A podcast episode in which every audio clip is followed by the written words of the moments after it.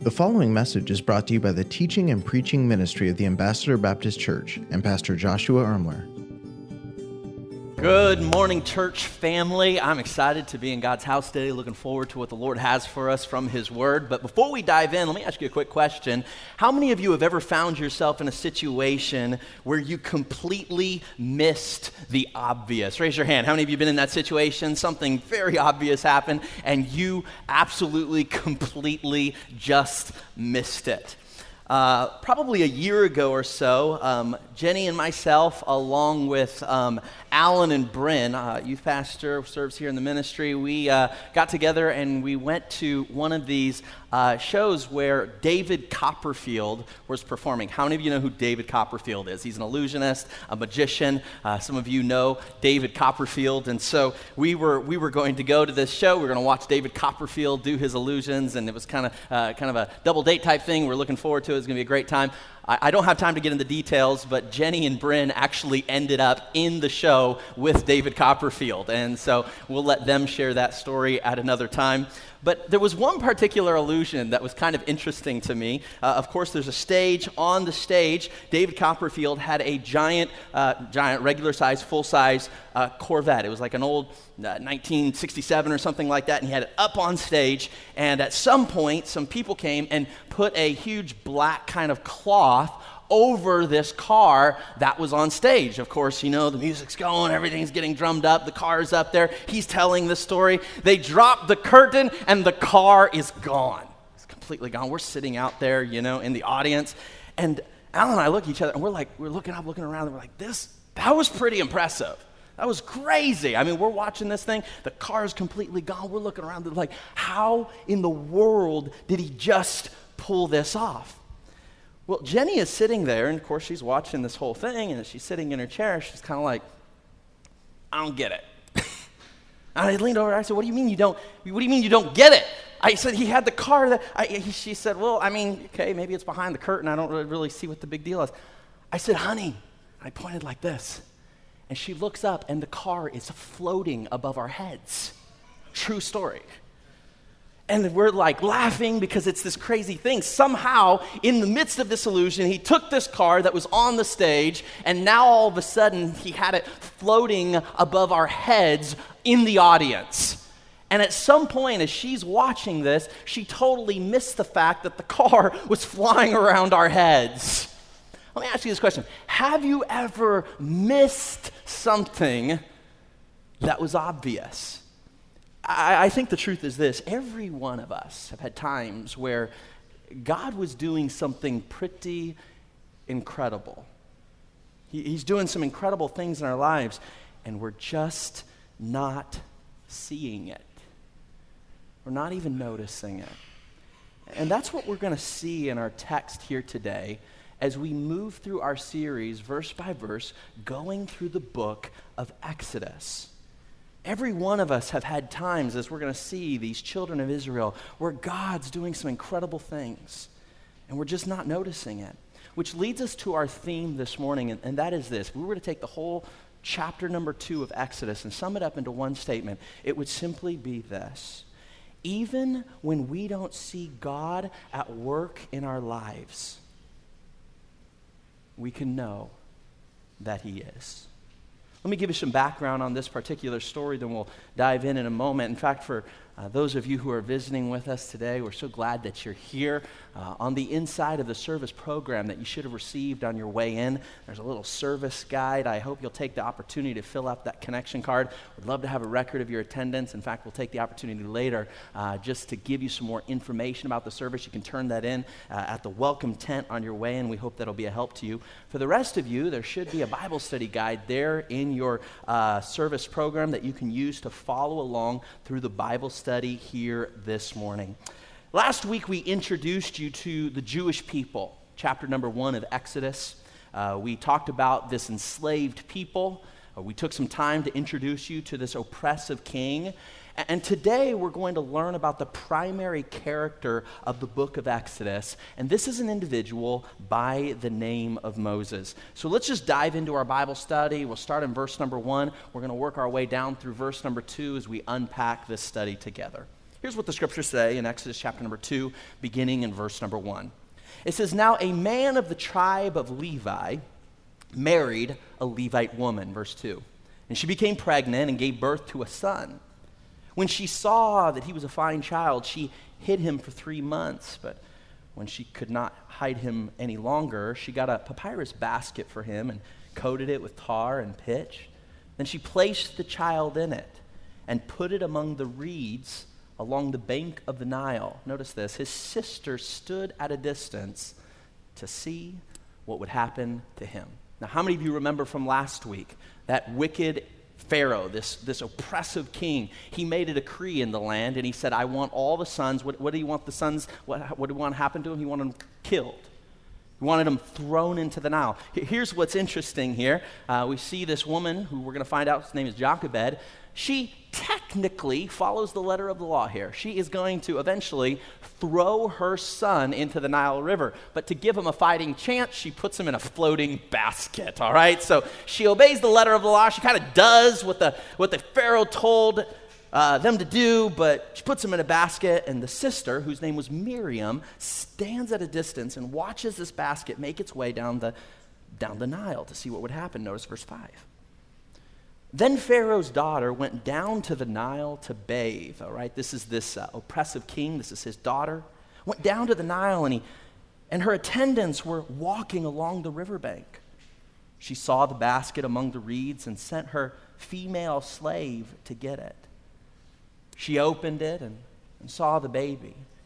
He was crying, and, and she felt sorry for him. This is one of the Hebrew babies, she said. Then his sister, of course, this is Moses' sister, Miriam, asked Pharaoh's daughter, Shall I go and, and get one of the Hebrew women to nurse the baby for you? Yes, go, she answered. So the girl went and got the baby's mother. Pharaoh's daughter said to her, Take this baby and nurse him for me, and I will pay you. So the woman took the baby and nursed him. When the child grew older, she took him to Pharaoh's daughter, and he became her son.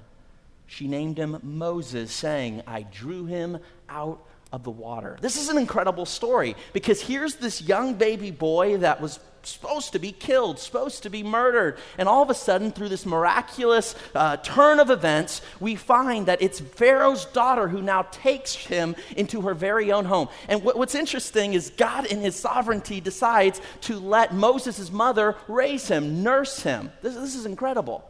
Now imagine in this day and age, here's this woman, Jochebed. She's able to walk along the uh, Egyptian roads with this baby Hebrew boy. This, this couldn't happen with anybody else. Think about it.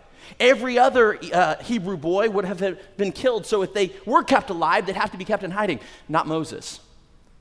Here we see Jochebed's able to walk around the city with this baby in her arms, and everybody's thinking, What in the world? How come you get to keep him out in the open? What's going on here? Why? Because this baby now was protected by a king. This is all part of God's divine plan. Notice verse 11, and one day, after Moses had grown up, he went out to where his people were and watched them at their hard labor. Remember, uh, Pharaoh had enslaved them. These men were now building these cities of Xerxes and others, and he saw an Egyptian literally beating a Hebrew, one of his own people, looking this way and that way and, and seeing no one. So Moses is looking around here, seeing this man beating one of his fellow men. And the Bible says, since he saw no one around, he killed the Egyptian and hid him in the sand, buries him. The next day, he went out and saw two Hebrews fighting also. He asked the one in the wrong, Why, why are you hitting your fellow Hebrew? The man said, Who made you ruler and judge over us? Are you thinking of killing me as you killed the Egyptian? Moses thought nobody knew. Uh, Moses thought he had done this thing in secret, that nobody was watching. Somehow, word got out. Moses now realizes this is a public thing. This really makes him nervous because these guys knew about the fact that he had killed this Egyptian. Then Moses was afraid and thought, what I did must have become known. Okay, this is common knowledge. Verse 15 When Pharaoh heard of this, he tried to kill Moses. So Pharaoh, this oppressive king, now literally hears about the fact that Moses had killed an Egyptian. He comes along and says, I'm going to kill Moses. But Moses fled from Pharaoh and now went to live in Midian, where he sat down by a well. Now, the best we can tell from history, at this point in Moses' life, he's about 40 years old. So, for 40 years, he has spent his life in Pharaoh's house. He's been educated by the greatest educators. He's had the opportunity to learn its government. He knows all about the customs of the Egyptians as well as the customs of the Hebrews. And so for 40 years, he has lived this life as, as literally a prince of Egypt. But now we come to verse number 16. Things are going to begin to change. Now, there was a priest of Midian who had seven daughters. And they came to draw water and fill the troughs to water their father's flocks. Verse 17. Some shepherds came along and, and drove them away, but Moses got up and came to their rescue. All right, this is just, there's something in Moses. He's just got this sense of justice about him. And we see this played out, you know, as the Egyptian was uh, beating this other Hebrew. Now he, this takes place again. Some shepherds came along and drove them away, but Moses got up and came to their rescue. And not only does he come to their rescue, the Bible says he goes and, and he waters their flock, he, he takes care of them. Verse 18 So when the girls returned to Reuel, their father, he asked them, Why have you returned so early today? They answered, An Egyptian man rescued us from the shepherds. He even drew water for us and watered our flocks. Well, where is he? Reuel asked his daughters. Why did you leave him? Invite him to have something to eat with us. So Moses agreed to stay with the man who gave his daughter Zipporah to Moses in marriage.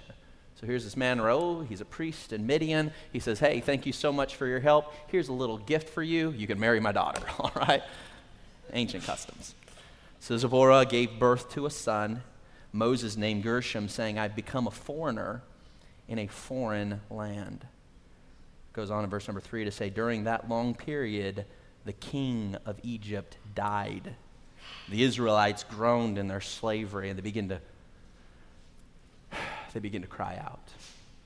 Notice this the king of Egypt died. This, this oppressive king now is dead. And now a new king, a new Pharaoh, is going to step into his place. However, even though there is a new Pharaoh that is stepping up into his place, we're going to see that the children of Israel, they still have their old sorrows, they have their old pains they have their old troubles. This new king doesn't change the regime. This new king doesn't make it any better. In fact, if anything, we're going to see he's going to make it more intense. He's going to become more oppressive. He's going to put them in more bondage. And so this morning, I want us to take some time to see how God responds to those who are hurting. I want you to see from this passage how God responds when you find yourself in seasons of bondage. Maybe you would go as far to say that you have found yourself in a situation where you feel enslaved. How does God respond to those that find themselves in those types of circumstances in their life? That's what we're going to do today. That's, that's our plan. Let's have a word of prayer and then we'll dive into our Bible study. Dear Heavenly Father, Lord, in this passage, we, we read about these ones that are in pain. We, we read about these that are hurting, that, that are oppressed, that are in bondage and, and in slavery. And, and we see in this passage that their heart is crying out to you. And so, Lord, I pray that through your word, you would fill our hearts, Lord, with, with just a, a sense of comfort and hope that comes from knowing that your character and your nature is one that desires to lean in and help those who find themselves in these situations. Lord, if there's somebody here today who is in bondage, there's one here today who finds themselves in slavery, if there's one today that finds himself oppressed by the enemy, Lord, I pray that, that you would give them an exodus out of their bondage. That you would give them an exodus out of their slavery that you would give them an exodus out of their pain, just like you're setting up these children of Israel to experience an exodus out of their bondage. I pray that you'd bless our time together in your word. We pray in Jesus' name. Amen. Let's get into our Bible study this morning. So, how does God respond to those who are hurting? How does he respond to those who are in bondage, who, who find themselves in these difficult situations? All right, we're going to see the answer here in verse number 23. Notice, notice first what the Bible says. So, during that long period, verse 23, the king of Egypt dies. It's a new king, but there's still the old sorrows. The Israelites groaned in their slavery and, and, cry out because things didn't get better with this new king. It actually ends up getting worse. And so they're, they're groaning, they're, they're crying out. And notice what it says it says, and their cry for help uh, because of their slavery, because of their bondage, because of their circumstances and situation, the Bible says their cry for help, notice this, went up to God. And God heard their groanings. God heard their cries. God heard their prayers, which leads us to the first thought I want you to see today, and that is this I want you to see how God responds to those who are hurting and those who are in bondage in their situation. The first thing we see is God hears their prayers. God hears their prayers. Verse number 23. I see that. The Israelites groaned in their slavery. They cry out. Their cry for help went up to God. It didn't just go up to God, it didn't just hit a glass ceiling. The Bible says, and God heard. God hears the prayers of those that are hurting. He hears the prayers of those who are in bondage. He hears the prayers of those who are in slavery. He hears the prayers of those that are in pain. He hears their prayers. Psalms chapter number 18, verse 6 says this It says, In my distress I called to the Lord goes on to say, I cried to my God for help. From his temple he heard my voice. My cry came before him into his ears. I am so thankful that we serve a God in heaven who hears our cries. When we cry out and our heart groans out to God, He's a God that these prayers don't just hit a glass ceiling. They don't just go to the heavenlies. The Bible says He actually hears these prayers. Can I say this? And He knows what you're going through.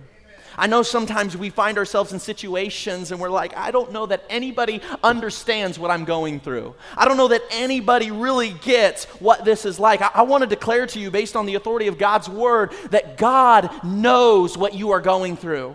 I know many of you here, even in the last few weeks, you've gotten some really painful news. And some of you have gotten some news from a doctor, and others of you who've gotten relational news. And some of you, I know we're praying for you because you've literally lost loved ones in the last few days. There are pains, and there are hurts, and there are difficulties that you are going through. There are others, and you feel stuck in addiction. You feel trapped in just some habits and some decisions that you have made, and you've wondered, is there any way out? And you've cried out to God because you feel in bondage. You feel enslaved to this situation. And I want to say to you that as you cry out to God, God hears your prayers and He knows what you're going through. He knows. I know it feels lonely. I know you feel like nobody understands. But God knows because He hears your prayers. One preacher said it this way He said, Take every care and turn it into a prayer. It's good advice. Take every care and turn it into a prayer. I don't know about you, but you know what I do with my cares oftentimes? I take my cares and I turn them into a complaint. you guys ever do this? I take my cares and I turn it into gossip. I take my cares and I turn them into anger. I take my cares and turn them into bitterness. I take my cares and turn them into just kind of just feeling like, oh, frustration. We, we take our cares and we do dozens of things other than allowing them to be the prayers that we offer up to a loving, Heavenly Father. Oh, take every care and turn it into a prayer. So, so what, what is God? How does God respond to those that are hurting and who are in bondage in these situations? First of all, we see God hears their prayers. Let's keep reading. Notice verse number 24 now, verse 24. The Bible says God heard their groanings. And what else? What else does God do to those who are, who are hurting, who are in this bondage, in this slavery, who find themselves in those types of situations? What, is it, what does it say? God heard their groanings and, and he remembered his covenant with Abraham. We talked about this last week. God made a promise with Abraham and his descendants that he was going to take these people and make of them a great nation from whom all nations of the world would be blessed. That was the promise he made to Abraham and his descendants. And now, right now, these descendants in Egypt are thinking, I don't know if this promise that we've heard about is actually going to come to pass. And yet, in this passage, we see that God hears their prayers and he remembers. It, it's not saying that God forgot, that, that's not the point. It's re emphasizing the fact that no, this promise that was made is continually a fact. This is still a thing. And he, he, he is focusing on this fresh and anew. Why? Because he remembers his covenant with Abraham. So, what does God do for those who are hurting, for those who are in bondage, specifically in this passage. What did God do? He heard their prayers, and God remembers His promises. He remembers His promises. For these Jews, He remembered the promise that He had made to them. And this passage specifically says he remembered these things. He remembered it. Isaiah 49, verse 15, reminds us of this truth for our lives as well. It says this kind of metaphorically. The prophet Isaiah says, Can a mother forget the baby at her breast? And have no compassion on the child she has born? It's this rhetorical question that the prophet Isaiah asks under the inspiration of the Holy Spirit. Can a mom forget the very baby that she born? The answer to that is of course, of course not. Any of you who are mothers here, you, you know that, man, when you have that baby, that is precious. You're not going to just forget about that baby, especially when it's a little infant. It says, Can a mother forget, though? It says this even if she does forget, even if she does, God says, I will not forget you. He's not, no, he's not going to forget. God hears your prayers. I want to remind you today that He hasn't forgotten about you. I, know that it's easy to find ourselves in situations much like the Israelites found themselves in this situation. And now years have gone by. They've been under the oppressive reign of this Pharaoh for who knows how long. And, and all of a sudden, there might be this temptation to start thinking Has God forgotten His promise to us? Has God forgotten about us? Why is He leaving us in this slavery? Why is He leaving us in this bondage? Why is He leaving us in this hurt? Why is He leaving us in this pain? And God's saying, Wait a second, I haven't forgotten forgotten about you. I haven't forgotten my promise towards you. And I am so thankful that God, throughout the new covenant in the New Testament, has made promise after promise after promise to us that are his children. He has made promises to you as his child, as a believer. And I want to remind you today that the promises that he makes in his word that apply to you, he has not forgotten about. Even in those situations where you find yourself in pain, even in those time periods where you think, man, I don't know if my prayers are getting up to God, just know you can trust what? That he hasn't forgotten about you. He hasn't forgotten. Just like he hadn't forgotten about these Jewish children. He's not forgotten about you. And one of the things we find through many, many stories throughout the scripture is that the Bible illustrates how some of God's promises are fulfilled in our lifetime and others in our lifeline. And I think this is an important distinction to make. That is to say, there were some of these Jews who died in slavery. Let's just be honest. They died never personally experiencing deliverance themselves. And yet, what we see is in the big, grand narrative of the scriptures, the big, our overarching story of the Bible, God is continually in his sovereignty working to bring his grand promise of a coming Messiah to pass through these children of Israel, through these Jewish people. He had not forgotten his promise to them. And though there were some who did not get to experience that promise in their lifetime, they did get to experience it in their lifeline. Can I say to you, parents, today, One of the reasons that God gives us the grace to endure and the grace to persevere is so that our kids and our grandkids can experience the promise through them. And we get to experience these promises. Why? Because God never forgets. God hears their prayers. How does He respond to those that are in pain? How does He respond to those in slavery? How does He respond to those in bondage? He hears their prayers. He remembers His promises. Notice, let's keep reading, verse number 25.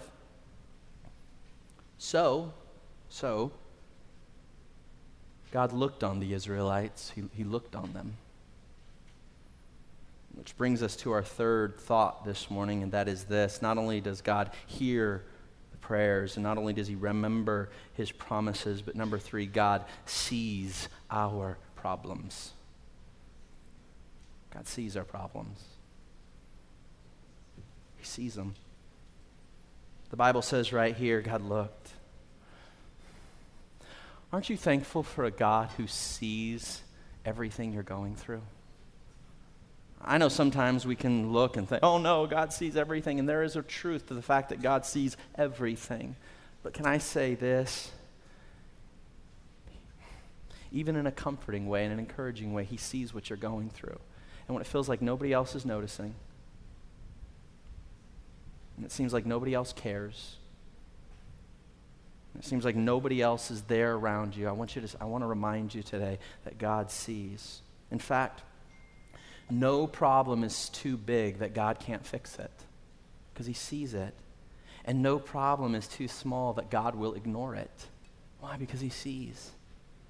I want to remind you of something. God is not ignoring the situation.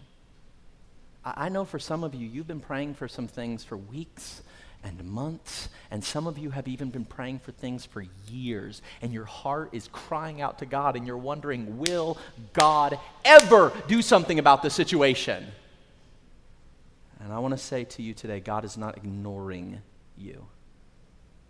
He sees it. He acknowledges it. In fact, it doesn't just say that he notices it, because that would be different. It's not like God looks down over the heavenlies and is like, oh, he's aware of what's going on. He notices it. No, he really sees. He sees the full implications of everything that's going on. He sees what's happening physically. He sees what's happening emotionally. He sees what's happening mentally. He sees what's happening relationally. He sees the entire picture. He understands. Why? Because he knows. What does God do with those that find themselves in these situations? What did He do here for these children of Israel? He hears their prayers. He remembered His promises. He sees our problems. Notice next, verse 25. The Bible says, So God looked on the Israelites and was concerned about them. He was concerned. It's interesting in the original Hebrew, that word concerned is the word yada. He's concerned for them. The word yada is most often translated from the Hebrew to the word he intimately knows. He knows them. He knew what they were going through. In the book of Genesis, the Bible uses this word. It says, And Adam knew his wife, and they bore children. This idea of this intimate knowing, this yada. And God says here in this passage, He says, I, I, I, I yada where you're at. He says, I, I know, I intimately understand, I sympathize and I empathize with where you are at, which leads us to point number four. How does God respond when we find ourselves in these situations? Number four, we see that God feels your pain. He feels it. He yada it. He's intimately acquainted with it personally. There's not an emotional distance from what you're going through. And this is how the God of the Bible responded when he sees his children in this situation. And the Bible reminds us that this is how he responds toward us. In Isaiah 53, verse 3, it says, He was despised and rejected by mankind, a man of su- suffering, notice this, and familiar with our pain. Surely he took up our pain and he bore our suffering. There are several verses in the scriptures that speak to the fact that he's acquainted with our griefs and our sorrows. When Jesus came to this world, when God in the flesh, when Emmanuel, when the incarnate deity became man, he came, became man so he could be intimately acquainted with what we as human beings are going through. He feels what you feel. He knows in an intimate way what you're experiencing. It's not some distant deity that's like, oh, I don't really get what they're going. Actually, after all, I'm deity. I'm a god. I don't really understand this, you know, kind of basic humanity and what those experiences are like. You have a God who understands who experiences what you're experiencing, who empathizes with what you're going through, who's sympathetic towards your hurts and your pains and your circumstances and your situation. God knows. He yadas your experience. And, and I realize that as we stand here today, there are some of you out here, and there are very few others in this room who can yada with you. They, they don't know. And I get that. There, there are some things that you guys are going through that I, I, I can't feel it the same way you're feeling it. And I do my best to sympathize with what you're going through, but the reality is, as another human being, I, I can't fully sympathize and empathize with, with every trial and every difficulty that you find yourself going through. But I want to remind you today that you have a God in heaven who sent his son to this earth so that he could be fully acquainted with your griefs and your sorrows. He does know. And maybe you had parents that never, never empathized with you. They, they couldn't, they didn't connect with you in that way. And maybe for others, you had brothers and sisters, and there just wasn't that type of relationship. And maybe for some of you, you wanted to experience that with your kids, and you just never got the opportunity to experience that type of relationship. And maybe for some of you, you've come to church looking for that type of relationship, and even in church, you can't seem to find that. I want to remind you that there is one who can, and that is Jesus Christ. He can sympathize and empathize because he is acquainted with your griefs, he's acquainted with your sorrows. He feels feels and sympathizes and experiences everything that you've been through. He knows your hurts, He empathizes. See, God hears their prayers. God remembers his promises. God sees our problems, and he literally feels your pain. That's the God you serve. So I, I want you to get now the big picture of chapter number two.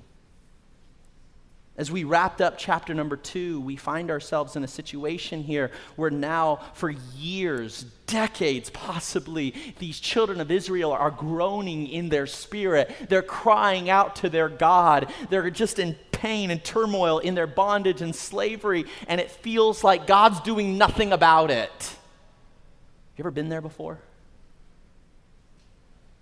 I mean, we can be real. Have you ever found yourself in that situation before? Where it was like in your marriage or in some relationship at work with your health, you've been going through something, and what started as a few days turned into a few weeks, turned into a few months, and now it's years. And for some of you, it's been decades, and you've been groaning in your spirit. You've been crying out to God, and it just literally feels like God's silent. Have you ever been there? And that's a little bit, I'm sure, how these people felt. And here's what's crazy the Bible doesn't specifically say up to this point that he revealed what we just learned to these people. As God was hearing, it, it's not that these who were groaning and crying out knew that he was hearing. They didn't necessarily know that he had been reminded of his promises and that he was seeing their pain and that he was feeling their problems. They, they weren't personally aware of that situation. They're just going through this dark valley of the soul, enduring it, going through it, not aware that through this entire chapter, God, in His sovereignty, is weaving something together beautifully. Literally, He is working in the midst of their groanings. He is planning in the midst of their cries as they're there groaning in their spirit, wondering if God is listening. For 40 years, God has been preparing a plan. He gets these midwives and he pl- prepares this guy named Moses and he makes sure that he's living here in the Pharaoh's house and he keeps him alive and then he sends him out to train him and prepare him and get him ready for what he's ulti- ultimately going to be. And, and that's the Redeemer of these people. He's, he's preparing his plan. All the while, these children of Israel are not even aware of it, they're oblivious to it. It's like they're sitting there watching this show, and God's there doing this incredible thing, and above, in a way that we can't see it, the incredible's happening. This incredible thing is taking place, and and they're oblivious to it. And sometimes I want to say this when God's doing his biggest work in your life, there will often be times you're not even aware of it. You don't even notice it. And that's what's hard. I think it's interesting. I don't know if you noticed this, but Pharaoh's big plan, we talked about this last week. Pharaoh's big plan was like, I know what I'm going to do. Uh, these these uh, Jewish boys, they're the problem. We're going to kill off all the Jewish boys. And this was like the enemy's big plan. We're going to we're going to kill the boys off. Then they can't rise up and fight against us if a if an enemy you know army comes up against us. And so that was Pharaoh's big plan. That this this oppressive king. That's what he, let's kill them all off. And so to a large degree he does. Kills them. Which I think is interesting within God's sovereignty because as you read Exodus chapter number two, what you're going to find is God steps back and this is and, in like in, in God's sovereignty and his providence, God's thinking so much bigger than the enemy.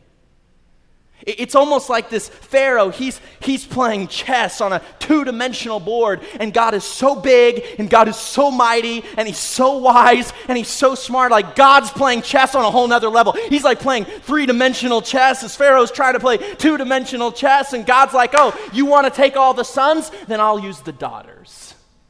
How many five times in this passage we see Levi's daughter begins to birth Moses. We see these daughters of the Jews who are these midwives who are used to protect these babies. We see the daughter of Jochebed. Miriam now being used to watch over Moses. We see Pharaoh's daughter now being used to raise up Moses. We see Jethro's daughter now protecting him and bringing in and being used to to accomplish God's plan. The enemy was like, oh, the sons are the problem. And God's like, hey, that's all right. If that's where you're going, I'll use the daughters, I'll use the ladies. Hey, here's what I'm trying to say it doesn't matter what the enemy throws against you, God's plans never get thwarted. Never.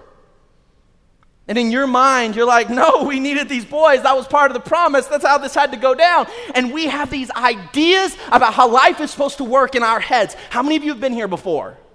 You're like, no, God, this is how you got to do it. You got to do A, B, C, and D. This is how you got to work. And God's like, listen, I'm God.